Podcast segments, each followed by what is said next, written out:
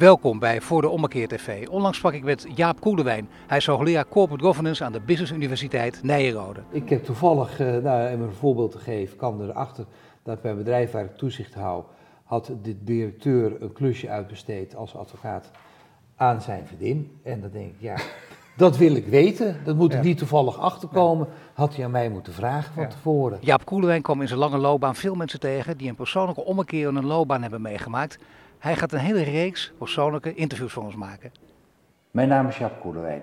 Vandaag spreek ik met Rob Valk. Rob Valk was ondernemer en is dat op zijn zeventigste jaar nog steeds. Hij werkt in de wereld van postbezorging binnen de justitiële wereld. Ik praat met Rob over zijn werk, zijn leven en zijn toekomst.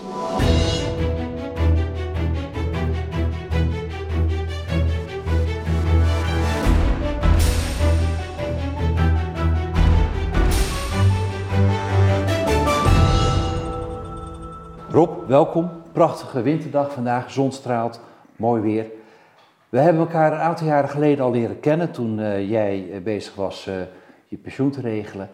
En jouw levensverhaal intrigeerde mij, omdat je van scratch af aan met je bedrijf was begonnen, dat heel succesvol hebt laten groeien. Op een gegeven moment heb je dat verkocht, je bent weer teruggekomen. Nou, er zijn natuurlijk een aantal interessante gespreksthema's. En toen ik even verder naar je keek kwam ik er ook achter dat je uit een familiebedrijf uit Zeist komt, hè, dat uh, mode verkocht. Klopt. AMP6 Beatrix notabene. Dus interessante gegevens. Kun je even vertellen kort, uh, je bent 70 jaar geleden Zeist geboren. Wat was je achtergrond? Was, wat was het milieu waaruit je kwam? Uh, Joods milieu. Ja. Mijn ouders zijn voor Hitler gevlucht na de kristalnacht van mm. Duitsland naar Nederland. er werd overigens meteen bij ons thuis Nederlands gesproken, is nooit Duits gesproken. En mijn ouders zijn na de oorlog uh, hebben ze van NSB'ers een modezaak overgenomen die niet meer liep. En die opgebouwd en uitgebouwd. Ja. Ze hebben de naam niet veranderd, hè? ze hebben gewoon de naam van die NSB-familie aangehouden. Ja, er is eigenlijk nooit over gesproken. Waarom? Het waarom, hoe en waarom. Was dat een succesvol bedrijf? Ja, zeer succesvol. Uh, uiteindelijk uh, Zelfs de koninklijke familie, Juliana hebben we gekleed, Irene, Margriet. Ja. Dus, uh, en uh, ja, de Urban van Nederland, zeg maar. Het was ook een zaak in het hoogste genre, à la de Bonnetrie in ja. Amsterdam en Den Haag. Ja. Bestaat hij nog? Nee, de zaak nee. bestaat niet meer. Verkocht? Gewoon, ging niet meer? Dat was... Uh, ik had al leiding in het bedrijf en ik zou ieder ondernemer aanraden om wel een opleiding te hebben. Die heb ik dus niet. Mm -hmm. Dus ik wist niet eens wat het woord recessie betekende. Dus uh, bij de eerste recessie heb ik een denkfout gemaakt. Ik ging ervan uit dat rijke mensen in Nederland gewoon door zouden kopen, want die hebben hun vermogen. Maar het is omgekeerd. De rijke mensen bij een recessie houden eerder de knip dicht dan mm -hmm. mensen die gewoon in loondienst zijn. Uh, dus een inschattingsfout. Dus ik heb het bedrijf op een gegeven moment voor een gulden toen de tijd verkocht om ja. pensioenen voor het personeel zeker te stellen. En wanneer was dat? Dat moet geweest zijn in 78, 79. Toen hadden we ook een hele diepe recessie inderdaad, ja. En op een gegeven moment ben je in die periode voor jezelf begonnen. Ja, het punt is gewoon, uh, ik ben een klein zaakje begonnen mm -hmm. in het Gooi. Uh, dat deed je toen op leverancierskrediet. Nou, dat liep niet. Lang verhaal kort maken, is failliet gegaan. Als je failliet gaat, gaat meestal ook je huwelijk eraan. Ja. Uh, en er moet wel brood op de plank komen. Dus ik ben uh, naar het UWV gestapt, of hoe dat toen ook mocht heten, in de kaartenbak. Ja. En daar stond een kaart van uh, dat ze chauffeurs zochten bij een couriersbedrijf. En ik ja. was toen nog romantisch gedacht dat ik dus met een attachékoffertje over de hele wereld reis om een document ja. voor Philips weg te brengen of zo. Ja. Maar dat was het dus niet. Dat was dus uh, 10, 11 uur per dag rijden in een auto en pakketjes afleveren s'nachts. Uh, dat heb ik een half jaar gedaan. Was ik inmiddels bedrijfsleider bij dat bedrijf. En ik zag het niet goed gaan, eerlijk gezegd. Mm -hmm. En nou ja, goed, mijn scheiding. Dan vliegen de brieven om de oren van de heren advocaten. Ja. Uh, met een termijn binnen vijf dagen antwoorden, binnen zeven dagen antwoorden. En toen kwam de poststaking van de PTT. Ja. En toen zei ik tegen mijn eigen advocaat, als ik nou eens die post van jullie, die termijnpost, ga rondbrengen, ben je dan geïnteresseerd? Ja. Zei die, doe ik onmiddellijk mee. Mhm. Dat was kantoor Dijkstra Busman in Utrecht toen de tijd, Bert Krant. En eh, zo ben ik op het idee gekomen om die post rond te gaan brengen. Dus Tussen advocaatkantoren onderling en tussen rechtbank en advocaat. alles wat met justitie te maken had, Ja. was de niche-markt. Dat klinkt niet als het maken van een ondernemingsplan en eh, prognoses opstellen. Dit is gewoon beginnen. Dit is gewoon vingerspitsengevoel, ja. Een Is gat dat- in de markt zien. Is dat altijd zo, denk je, bij ondernemers? Ik denk, ja, als je niet de Kamer van Koophandel raadpleegt en dat soort dingen, of startende ondernemers, waar ze met allerlei verhalen komen wat je allemaal moet doen, Ja. eh, denk ik dat de meeste ondernemers eh, op vingerspitsengevoel starten. ja. Dat was hard werken in het begin. Dat was keihard werken, Ja. dat is eh 20 uur per dag, Wanneer sliep je dan? tussendoor. Ja. ja. Had, je, had je personeel gelijk of deed je het alleen? nee, nee. Wanneer, eh, wij denken dus in arrondissementen, niet in provincies. Dus ik ben begonnen in het arrondissement Utrecht. Mhm. Dat betekent dus dat er vanaf 's middags vijf uur een haalroute was. Dan haalde je op bij de kantoren. En dan ging je sorteren en even wat eten. Ja. En dan bracht je weg, S'nachts. s'nachts. Dat, dat speelde zich s'nachts af. En dan 's ochtends nam je een douche en dan trok je het nette pak aan. En dan ging ik op acquisitie. Dat moest je wel echt doen, hè? Klanten binnenhalen, mensen Ja. overtuigen. Ja. Ja. Ja. En hoe ging dat? Ja, dat, dat ging heel hard. Dat ging zelfs zo hard dat het bedrijf onmiddellijk in liquiditeitsproblemen kwam, omdat het te snel groeide. Ja. Want je reed hier de chauffeur rond. Ik ben begonnen in een oude De Chauveau, Ja. en, eh, maar dat werd al snel een combo, tweedehands combo. En, ja, op een gegeven moment eh, had ik 65 man personeel. Er werden alle auto's geleased. Ja. En eh, het GAK hield toen op te bestaan. Mhm. Daar hadden ze natuurlijk een heleboel semi-ambtenaren over. Mhm. Dus toen vond de overheid het nodig om de arbeidscontracten te controleren van ondernemers. Dus er kwam ook zo'n meneer bij mij die deed CAO-controle. En die kwam mij dus vertellen dat ik eh, te hoge lonen betaalde aan mijn personeel en dat dat dus niet mocht. En waarom mocht dat dan niet? Dat, jij bent toch ondernemer, je mag toch betalen wat je wil? Dat zou je aan de ambtenaar moeten Ja. vragen. Maar in ieder geval werd mij verteld dat ik eh, de onkostenvergoeding naar beneden moest gooien. Ja. En eh, me meer aan de CAO moest houden. Toen heb ik die meneer twee dingen verteld. Ja. Ik zei, dit moet u s'avonds om 9 uur komen vertellen. Als hier mijn 65 chauffeurs staan. En dat Ja. moet u niet overdag, als er hier niemand is, aan mij vertellen. Eh, dan heeft u lef als u dat durft. Mhm. En het tweede is, eh, als u dit doorzet en u geeft mij drie maanden de tijd om dit te herstellen, dan zult u eh, over drie maanden geen vast in dienst zijn personeel meer aantreffen. En Ja. deze man heeft dus ervoor gezorgd dat ik mijn organisatie volledig anders ben gaan inrichten. Ja. Ik ben dus, het arrondissement Amsterdam, Utrecht, Den Haag, Rotterdam is dus bij mijn eigen bedrijf gebleven. De rest ben ik gaan franchisen en de routes eh, ben ik met ZZP'ers gaan werken. Ik had dus op een gegeven moment alleen nog mijn staf van negen mensen in vaste dienst. Eigenlijk het TNT-model zoals je het nu ziet, hè? Alle chauffeurs zijn ZZP'er. Ja, maar dat was toen dus al bij mij. Maar waarom betaalde jij extra salarissen? Of hogere salaris dan eh, volgens de CEO mocht? Eh, nou, ten eerste was ik, dus- of ben ik een sociaal iemand. Het is eh, hard werken. Ja? Eh, en eh, ik zei altijd tegen de chauffeurs, ik, ik, ik heb het bedrijf zelf opgebouwd, dus ik wist wat er s'nachts gebeurde. Ja. Dus ze staan met elkaar te praten bij benzinestations. Dan staan ze koffie te drinken en een broodje te eten. En het eerste waar zo'n gesprek over gaat, wat verdien jij? Ja.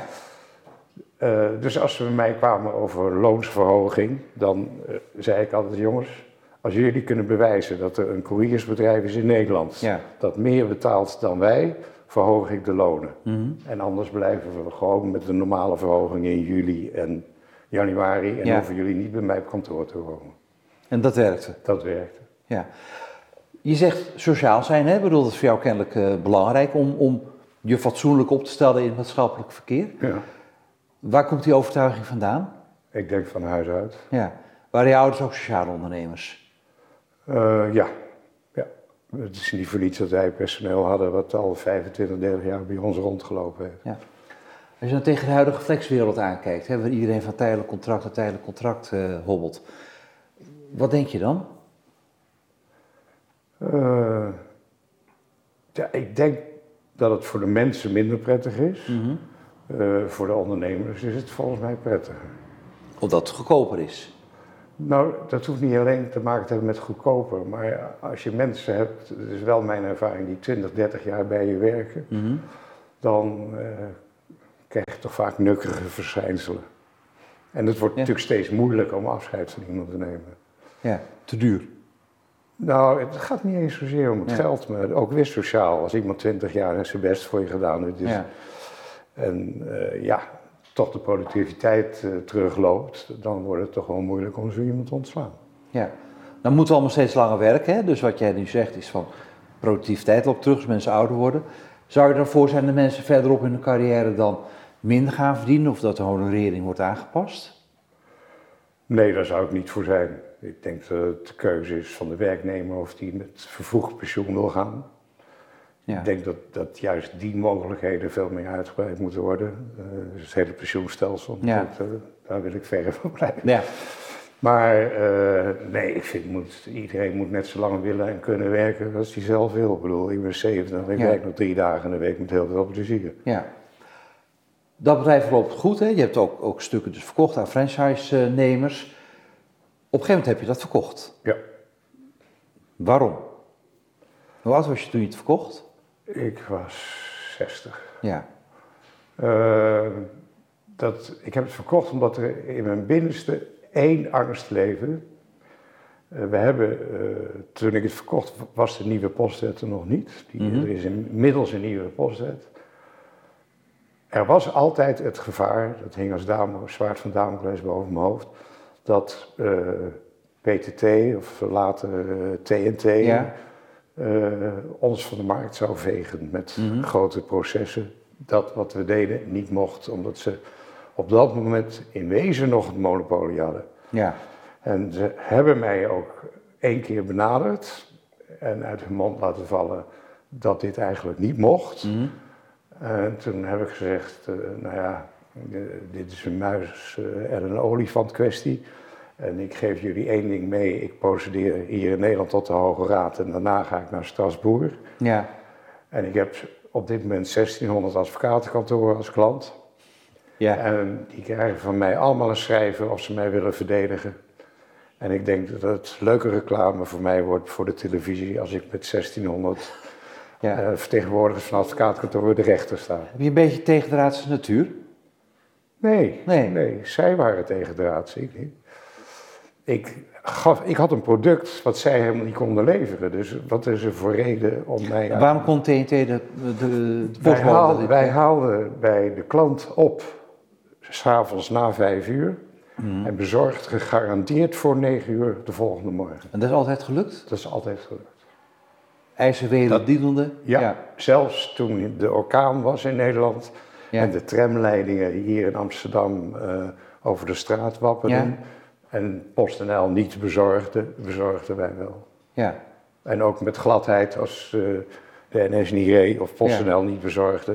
Want je deed alles met je eigen auto's? Ja. Ja. Oké.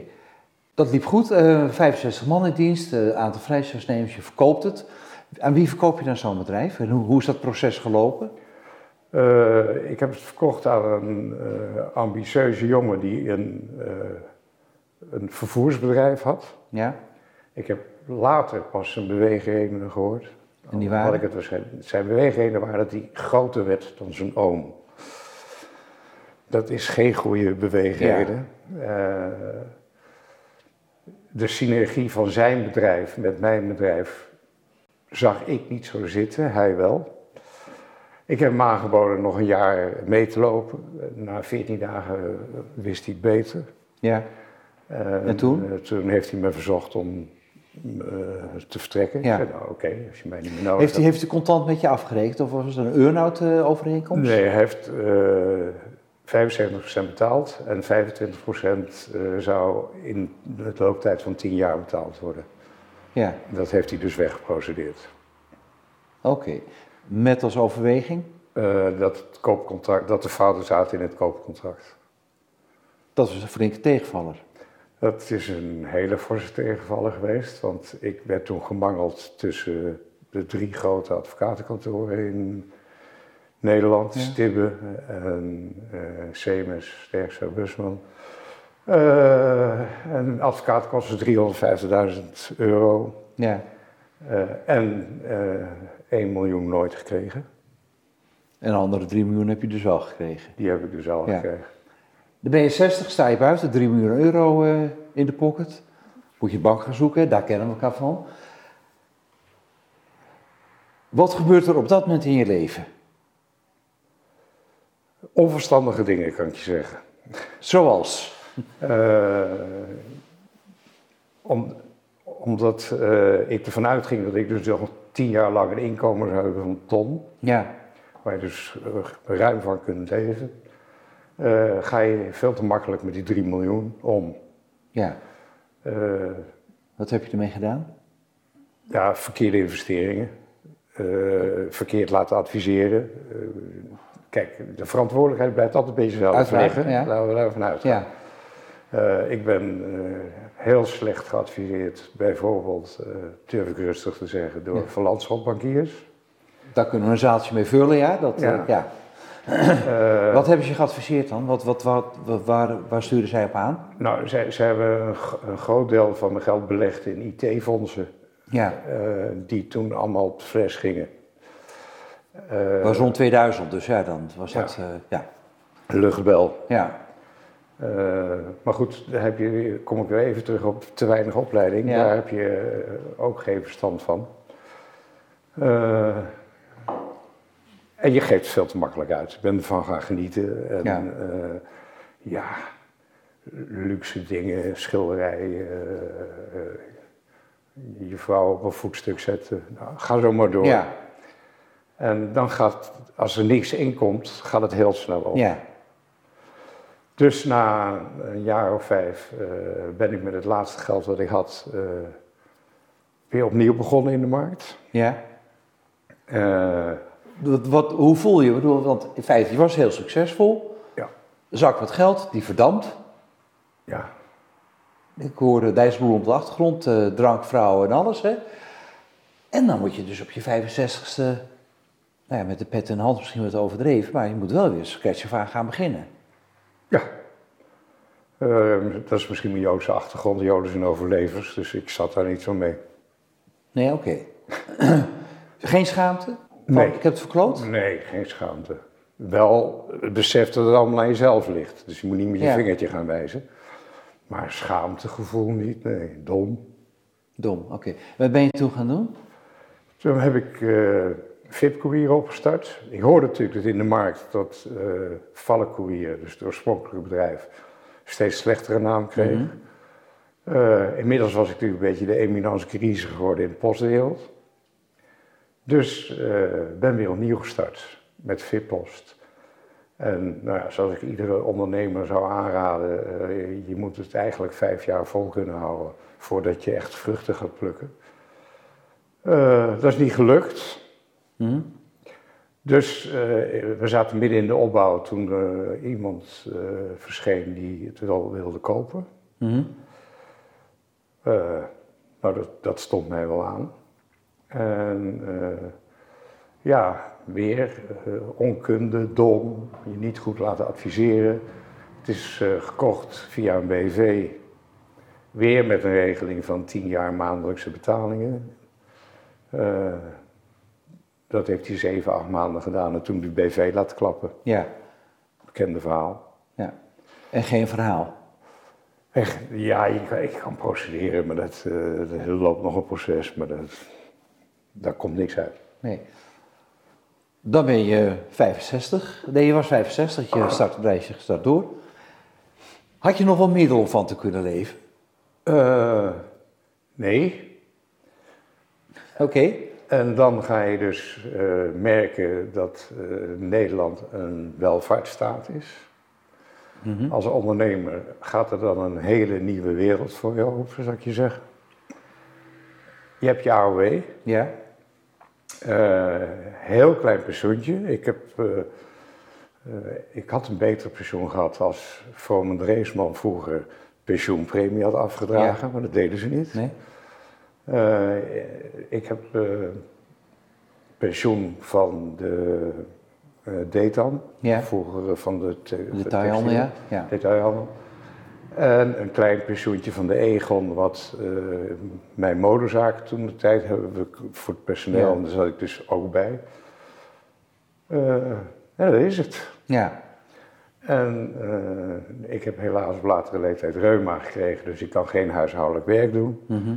Daar is dan plotseling een pot voor, dus dan gaat de gemeente een werkster voor je betalen. Ik heb een persoonsgebonden budget, Ja. daar had ik zelfs nog nooit van gehoord. Dat is een fantastische regeling. Dus Want mijn je ook je eigen, eigen werkster uitzoeken. Ja, Ja. ja. Ja. Eh, ja, daar moet je brutaal voor zijn. Want in principe eh, bieden ze je een schoonmaakteam aan Ja. van de gemeente. Maar daarvan heb ik gezegd, ik ben, schoonmaakteams ken ik, daar heb ik niet altijd veel vertrouwen Ja. in. Eh, nou ja, dan krijg je woontoeslag, zorgtoeslag. Zorgtoeslag, ja. Dus we leven echt wel in een welvaartsstaat. En eh, ja, dat heb ik dan ook weer van huis uit meegekregen. eh, hoe je met de riemen die hebt. Dus, Ja. eh, en een jaar geleden werd ik opgebeld door een oud franchise-nemer van Ja. mij. En die vroeg me om te komen helpen, zowel in de organisatie als voor de acquisitie. En dat doe ik tot de dag van vandaag met veel genoegen. ja. En dat levert je ook een inkomen op. Dat levert me in ieder geval een kostenvergoeding op. Ja. Nou, nou vertel je over een, een leven met pieken en dalen. Hè? Ik bedoel, Ja. eh, heel succesvol, ook diep gevallen. Nou, hoop ik ook dat jonge mensen hier naar kijken en, en denken, wat zou je nou aan mensen die nu in het begin van een carrière staan, die- soms 4, 25 zijn. Je zei ook, ik heb weinig opleiding gehad, ik heb niet goed laten adviseren. Wat zijn nou adviezen die je aan, aan, aan jonge mensen zou willen meegeven? Maak eerst je opleiding af. Ja? Ik kan me goed voorstellen dat er mensen zijn die alleen met hun handen kunnen werken. Ja. Eh, dus die, die daar niet uitkomen met die opleiding. Eh, dan weet ik dat er gezegd wordt, zorg dat je goede adviseurs om je heen hebt. Mhm. Maar als je te weinig opleiding hebt, kan je die adviseurs niet controleren. Dan gaat het vaak ook mis. Ja. Want eh, eh, zonder alle adviseurs af te vallen, maar dat zijn ook vaak eh, geen ondernemers. Het zijn mensen die in hun vakgebied met kleppen oplopen. Ja. Accountants, nou, noem advocaten, Ja. noem maar op. Bankiers, niet te vergeten. Je hebt niet zo bankiers, hè? Dus ik zou aanraden, als je het op school niet uithoudt, probeer dan toch nog zoveel mogelijk cursussen te doen tijdens je ondernemerschap. Ik weet dat het moeilijk is als je 20 uur per dag werkt. Ja. Denk aan je gezondheid. Dat heb ik niet gedaan. Dus op een gegeven moment heb ik een open hartoperatie gehad. Ja. Want als je 20 uur eh, werkt, dat hou je op een gegeven moment. Nee. Je denkt dat je het volhoudt, maar je houdt het Dat niet lukt dus vol. niet, hè? Ehm, ja, toch je omgeven met goede adviseurs. Eh, eh, en hopelijk loop je tegen een partner aan die met je meedenkt en Ja. met je meegroeit. En hoe is dat nu? Want je Ik bent ben toen op dit moment single. ja, dus geen dame in je leven die... eh, Nee, nee. Nee. En denk je dat dat nog een keer gaat komen? dat hoop ik wel. Hoop het wel. Oké. Want je bent, toen, je zaak, toen je zaak failliet ging, ben je gescheiden. En daarna ben je toch weer een andere partner tegengekomen. Ja, Ja.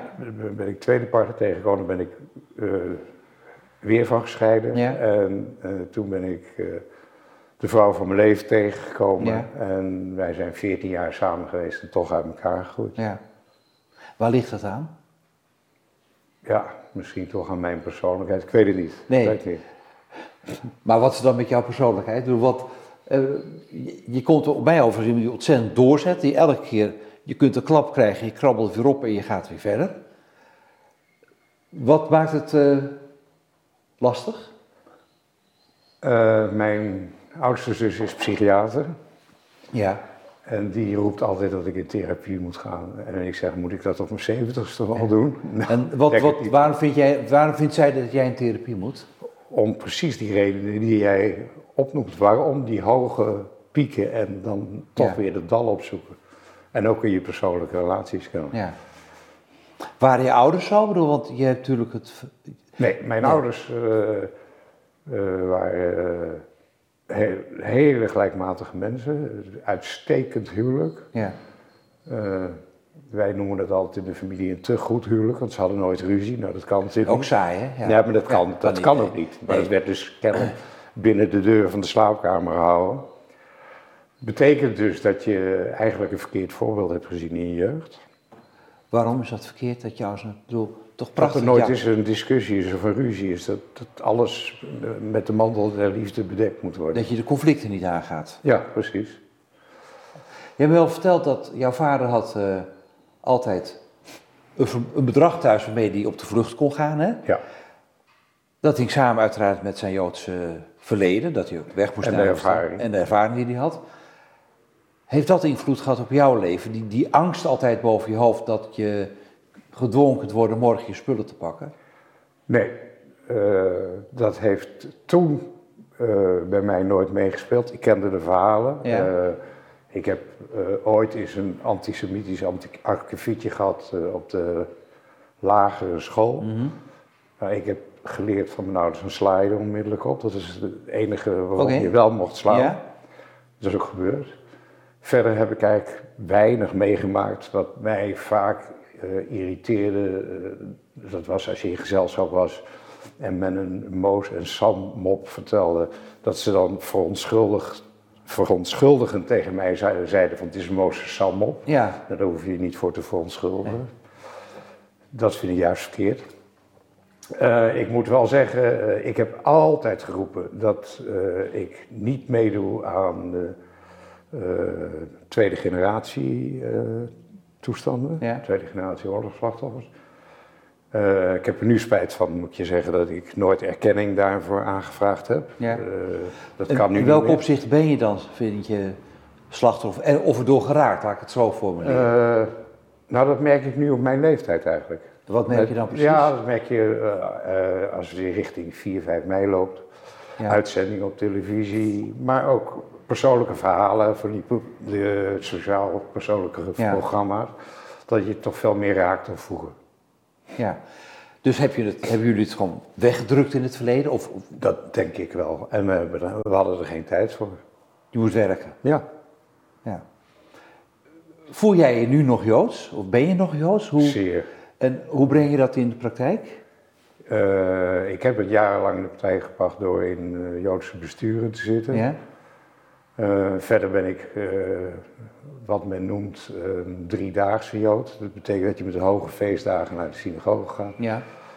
En eh, verder ga ik eh, nog wel eens eh, op de Shabbat naar de synagoge. Ja. Maar dat heeft meer met traditie te maken dan Ja. met geloof. Die traditie kan heel lekker voelen. Mijn, mijn Ja. idee is altijd, zoals het helemaal tussen die zes plankjes ligt, is het over en uit. Ja. En al het andere is wishful thinking. Ja. Maar dat is mijn. Ja. Heb je het nog aan je kinderen overgedragen, het Joods zijn? Nee, ik was, de- mijn vrouw waar ik mee getrouwd is, waar ik mijn kinderen mee heb, is niet Joods. Ja. Afstamming. Dat zijn Jodendom niet Joods? Ja, zijn gaat via de moeder, ja. Ja. Dus, eh, maar doordat de familie in Israël woont, eh, ze gaan natuurlijk met hun kinderen ook naar Israël toe. En zijn, ja, ja, men noemt ze dus vaderjoden, dus ze zijn officieel niet Joods. ja. Ze voelen zich ook niet als zodanig Joods. Ze, zijn ermee opgevoed, maar Ja. zijdelings, laat ik het zo zeggen. ja. Een, heel, heel, heel grappig voorbeeld, dat Ja? nu weer wel. Mijn kleindochter appte mij toevallig deze week. Opa, eh, heb je de namen voor me van de mensen in de familie die omgekomen zijn? ja. Want ze ging naar het Joods Historisch Museum in Amsterdam met Dat is schoolreis. al- altijd namen, ja. En de namen staan daar. En ze wilde kijken of de namen van de familie erbij stond. Dus dat hebben ze dan kennelijk wel meegekregen. Maar dat houdt ze heel erg bezig, denk ik. Ja, kennelijk. Ja. Merk jij nu dat het klimaat rondom Joden, Joodse mensen aan het veranderen is in, in Nederland? Ja, En waarom merk je dat? antisemitisme. Die wordt weer salonveeg. In welke kringen? Ik bedoel, kan, jij, kan jij illustreren hoe nu antisemitisme weer salonveeg wordt in jouw woorden? Eh, ja, nou, de politiek doet er niks aan. Ja, of propageert uh, Thierry Baudet? Die, eh, Ja, Ja. maar ik denk eerder de linkse partijen, in dit geval de Amsterdam Grachtengordel, doet ook niks. Eh, en wat zou en wat, wat- wat, ja? wat ik persoonlijk het ergst vond, ik weet niet eh, of je die beelden gezien hebt, eh, dat in, eh, in Amstelveen dat restaurant in elkaar geslagen werd. En de politie erbij stond en in eerste instantie Dat is niets op de deed. Amstelveense weg in Amsterdam, ja. Klopt. En de politie erbij stond en niets deed. Toen de man naar binnen ging en eruit kwam een Israëlische, Israëlische vlag, toen sprongen ze er bovenop. Maar toen had hij Ja. alle ruiten al ingegooid. Ja. En daar staan ze toe te kijken. Dat was volgens de geweldsinstructie, zeggen ze dan later. Hè? Ja, nou dat is een mooi verhaal. Ja. Dat is een incident, maar wat zou de Amsterdamse grachtgordel in jouw ogen moeten doen tegen antisemitisme? Je zit zo meteen Het beetje- negatieve meer benoemen dan wat ze nu doen. Ze benoemen het nu niet, ze laten het maar op ze belopen. Volgens mij doen ze er helemaal niks aan. Dus Ik- als ik, als Ja? ik aangifte, ik heb twee keer in mijn leven aangifte gedaan bij de politie eh, over antisemitisme. Ja. En in beide gevallen is de aangifte, in het ene geval is de aangifte niet eens aangenomen. Mhm. En in het andere geval is hij niet eens bij de officier van justitie terechtgekomen. Dus voor mij is het, geeft het me een gevoel van het is zinloos om überhaupt aangifte te doen. En als ik dan lees, en dat heb ik toch al vaker gelezen, dat er tegenwoordig leraren zijn die onder druk van islamitische leerlingen niet over de holocaust durven te spreken in maatschappijleer of geschiedenisles. Ja, Ja, dan vind ik dat het antisemitisme weer salonveeg wordt. ja. En daar doet de politiek dus kennelijk ook niks aan. Durven ze niet? Zijn ze bang om er wat aan te doen? Ja, ik heb, het staat niet op hun programma, geloof ik.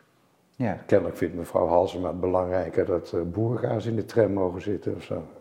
Ik, eh, ik moest onmiddellijk gaan denken, ja.